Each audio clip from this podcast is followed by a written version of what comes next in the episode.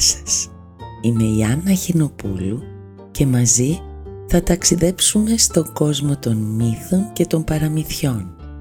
Θα κάνουμε ταξίδια στη φαντασία μέσα από ήρωες που διδάσκουν, καθοδηγούν, εμπνέουν, ενδυναμώνουν, διασκεδάζουν μικρούς και μεγάλους.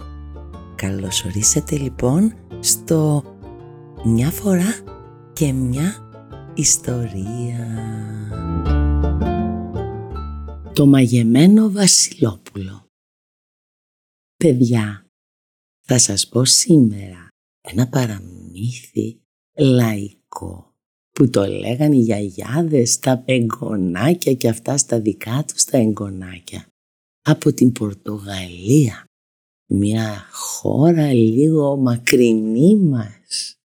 Είστε έτοιμοι να ακούσουμε το παραμύθι για το μαγεμένο βασιλόπουλο; Καθόμαστε παιδιά μου αναπαυτικά και το παραμύθι μας ξεκινάει. Μια φορά και έναν καιρό ζούσε μια χείρα που είχε τρεις γιους. Ο μεγαλύτερος από αυτούς, βλέποντας τη μεγάλη φτώχεια τους, είπε μια μέρα «Μητέρα, δεν αντέχω άλλο αυτή τη ζωή. Είμαι αρκετά μεγάλος και μπορώ να δουλέψω. Γι' αυτό θα πάω στην ξενιτιά. Ίσως εκεί έχω καλύτερη τύχη». Η μητέρα του δεν ήθελε να τον αποχωριστεί και άρχισε να κλαίει με μαύρα δάκρυα. Ο γιος της όμως παιδιά επέμενε πολύ στην απόφασή του ώσπου την έπεισε ότι έπρεπε να φύγει. Δεν είχαν άλλη λύση. Αφού πήρε την ευχή της, ξεκίνησε για τα ξένα. Περιπλανήθηκε παιδιά πολύ καιρό από τόπο σε τόπο. Τέλος έφτασε σε μια μακρινή χώρα όπου άκουσε πως κάποιος μάγος ζητούσε έναν υπηρέτη. Χωρίς να χάσει καιρό, παρουσιάστηκε στο μάγο. «Ω, ήρθες πάνω στην ώρα», του είπε παιδιά ο μάγος. «Μπορείς από αυτή τη στιγμή να πιάσεις δουλειά στο σπίτι μου. Θα σε πληρώνω καλά θα είσαι όμως υποχρεωμένος να μ' ακολουθείς παντού όπου κι αν πηγαίνω. Ο νέος παιδιά χάρηκε που βρήκε μια καλή δουλειά και του είπε «Αφέντη μου, είμαι πρόθυμος να σε ακολουθώ όπου κι αν πηγαίνεις, αν χρειαστεί και στην άκρη του κόσμου». Ετοίμασε λοιπόν τα άλογα, φεύγουμε για μακρινό ταξίδι. Του είπε παιδιά ο μάγος. Γέμισαν πολλά σακιά με τρόφιμα και με κάθε άλλο χρειαζούμενο. Τάισαν τα άλογα, τα σέλωσαν, φόρτωσαν τις αποσκευές τους και γύρω στα μεσάνυχτα ξεκίνησαν πέρασαν μέσα από πυκνά δάση, από έρημους δρόμους και μεγάλες κοιλάδες κι όλο προχωρούσαν. Ο υπηρέτης, γεμάτος απορία για το που πήγαιναν, όλο ρωτούσε «Αφέντη, κοντεύουμε να φτάσουμε» και ο μάγος πάντα απαντούσε Κάνε υπομονή, σε λίγο θα φτάσουμε.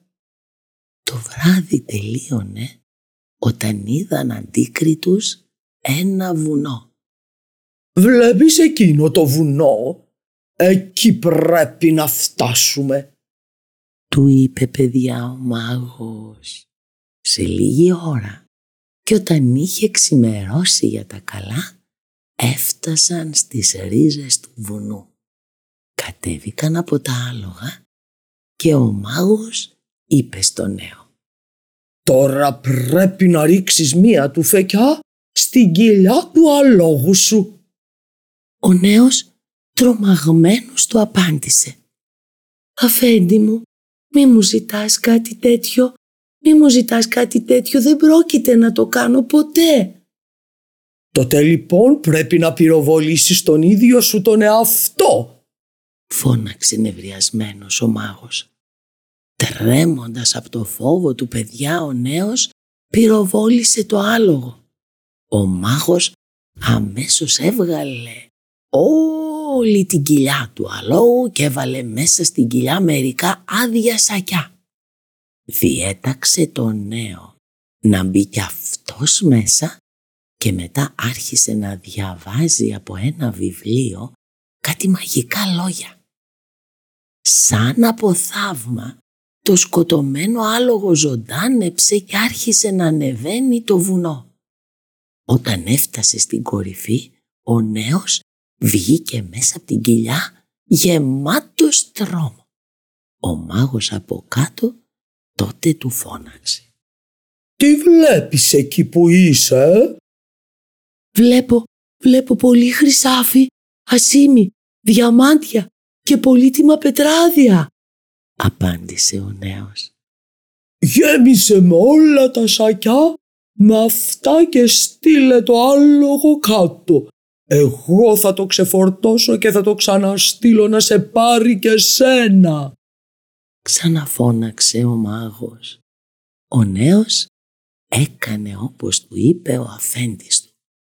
Αφού τέλειωσε, κάθισε σε μια πέτρα και περίμενε το γυρισμό του αλόγου. Παιδιά μου, περίμενε για πολλή ώρα, μα το άλογο δεν ξαναφάνηκε. Κοίταξε κάτω στις ρίζες του βουνού. Ο μάγος δεν φαινόταν πουθενά. Κατάλαβε τότε ότι τον είχε εγκαταλείψει. Στο έρημο αυτό μέρος είχε μείνει μόνος του, μόνος και πεινασμένος. Έψαξε γύρω να βρει κανένα γριοβότανο να ξεγελάσει την πείνα του και σε μια στιγμή είδε ένα τρυφερό χορτάρι και σκύψε να το κόψει. Παραξενεύτηκε όμως παιδιά όταν κάτω από τις ρίζες του είδε ένα μεγάλο χαλκά σιδερένιο και χοντρό. Τον τράβηξε και τότε τα έχασε. Μια τρύπα άνοιξε μπροστά του και είδε σκαλοπάτια που κατέβαιναν προς το βάθος της γης. Χαμήλωσε και κοίταξε καλύτερα. Τα σκαλοπάτια, παιδιά, ήταν από χρυσάφι. Ω, τον έτρωγε η περιέργεια. Σαστισμένος και με κάποιο φόβο κατέβηκε τα σκαλιά. Μπροστά του φανερώθηκε ένα μεγαλόπρεπο παλάτι άνοιξε τη μεγάλη βαριά πόρτα και μπήκε μέσα.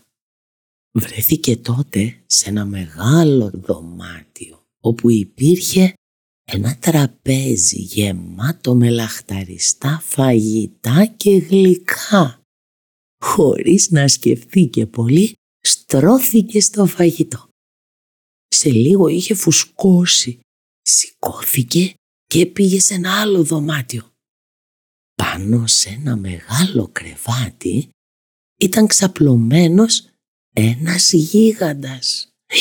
Ο νέος έχασε παιδιά τα λογικά του από το φόβο.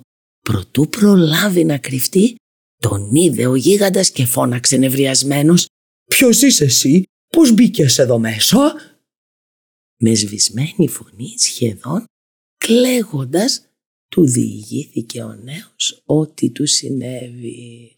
«Hm», είπε τότε ο γίγαντας. «Ο αφέντης σου είναι υπεύθυνος για όλα. Πριν καιρό μάζεψε και μένα κρίμα που δεν τον σκότωσες. Όσο ζει αυτός, εγώ εδώ δεν θα λυτρωθώ. Υπάρχει όμως τρόπος να σωθώ. Άκου, άκου τι πρέπει να γίνει. Το πρωί εσύ θα κρυφτείς πίσω από αυτή τη σκάφη. Θα έρθουν τρία περιστέρια, ένα άσπρο, ένα γκρίζο και ένα κανελί. Πρέπει να προσπαθήσεις να πιάσεις το άσπρο. Αν το πιάσεις, σωθήκαμε. Πραγματικά. Να το ξέρεις, σωθήκαμε. Έτσι και έγινε παιδιά μου. Το άλλο πρωί φάνηκαν τα περιστέρια. Μπήκαν μέσα στη σκάφη και άρχισαν να πλένονται. Ο νέος πίσω από τη σκάφη άπλωσε το χέρι του να πιάσει το άσπρο. Μ' αυτό πέταξε γρήγορα παιδιά και του έμειναν στο χέρι μόνον πούπουλα. Αχ, στενοχωρέθηκε, μα πήρε απόφαση το άλλο πρωί να το πιάσει οπωσδήποτε. Βρήκε ένα σχοινί, έκανε μια θηλιά και την έριξε στο νερό. Την άκρη του σχοινιού την κρατούσε κρυμμένος πίσω από τη σκάφη. Το άλλο πρωί ήρθαν παιδιά και πάλι τα περιστέρια. Μόλις το άσπρο μπήκε στη σκάφη, τράβηξε με δύναμη ο νέος τη θηλιά και χραπ το πιάσε. Μόλις όμως το πήρε στα χέρια του, παιδιά μου, το περιστέρι μεταμορφώθηκε σε ένα πανέμορφο κορίτσι. Τότε πήγαν μαζί στο γίγαντα. Αυτός μόλις την είδε, χάρηκε πολύ και είπε «Τώρα θα πεθάνει ο μάγος και εγώ θα γλιτώσω». Ας πάμε όμως παιδιά για λίγο τώρα, κοντά στην οικογένεια του νέου. Όταν τα αδέρφια του είδαν πως διγύριζε, πήγαν στη μάνα τους και της είπαν «Μάνα, πρέπει κάποιος από μας να πάει να βρει τον αδερφό μας. Ίσως μας έχει ανάγκη». Η μαμά του συμφώνησε παιδιά κι έτσι ο πιο νέος και πιο έξυπνος ξεκίνησε για τα ξένα. Πήγε σε πολλούς τόπους, μα κανένας δεν είχε δει τον αδερφό του και κάποτε έφτασε και στα μέρη του μάγου. Εκεί οι χωρικοί του είπαν πως ένας νέος σαν αυτόν που ζητούσε δούλευε ως υπηρέτης του μάγου. Έτσι λοιπόν παρουσιάστηκε και αυτός στο μάγο και ζήτησε δουλειά. Ο μάγος τον δέχθηκε και του είπε παιδιά ό,τι είχε πει και στον αδερφό του. Κι έτσι μετά από μια μέρα ετοιμάστηκαν και πήγαν στο βουνό. Ο μάγος διέταξε το παιδί να σκοτώσει το άλογο του και να μπει στην κοιλιά του. Το έξυπνο παιδί όμως παιδιά κατάλαβε τον κίνδυνο και πρόσεχε. Ο πονηρός μάγος διάβασε πάλι παιδιά κάτι μαγικά και το άλογο ζωντάνεψε και ανέβηκε στην κορυφή του βουνού. Ο μάγος φώναξε στο νέο που έστηκε στην κορυφή. «Ε, τι βλέπεις από εκεί» «Βλέπω, βλέπω πολλούς θησαυρούς, απάντησε ο νέος. «Γέμισε όλα τα σάκια, φόρτωσέ τα στο άλογο και στείλ το κάτω. Εγώ θα το ξαναστείλω να σε πάρει». Ξαναφώναξε παιδιά ο μάγος.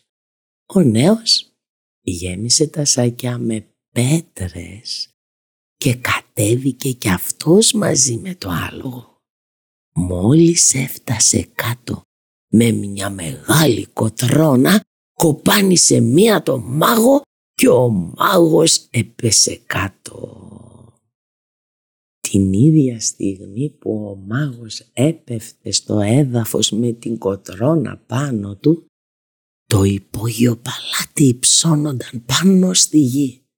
Ο γίγαντας μεταμορφώθηκε σε βασιλόπουλο και τα δύο περιστέρια σε δύο όμορφες κοπέλες. Τα δύο αδέρφια αγκαλιάστηκαν και έκλεγαν που αντάμωσαν και πάλι.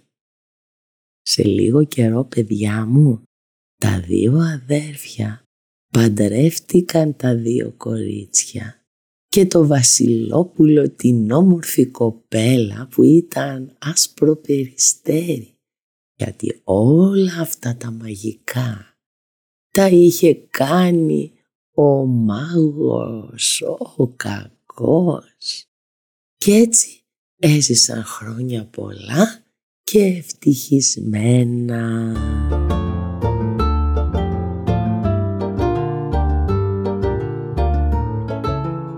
Αυτό λοιπόν το παραμύθι από την Πορτογαλία, παιδιά μου, αυτό που μας τονίζει είναι ότι πάντα το κακό χάνεται στο τέλος και επιβραβεύεται και, και εμφανίζεται πάντα το καλό.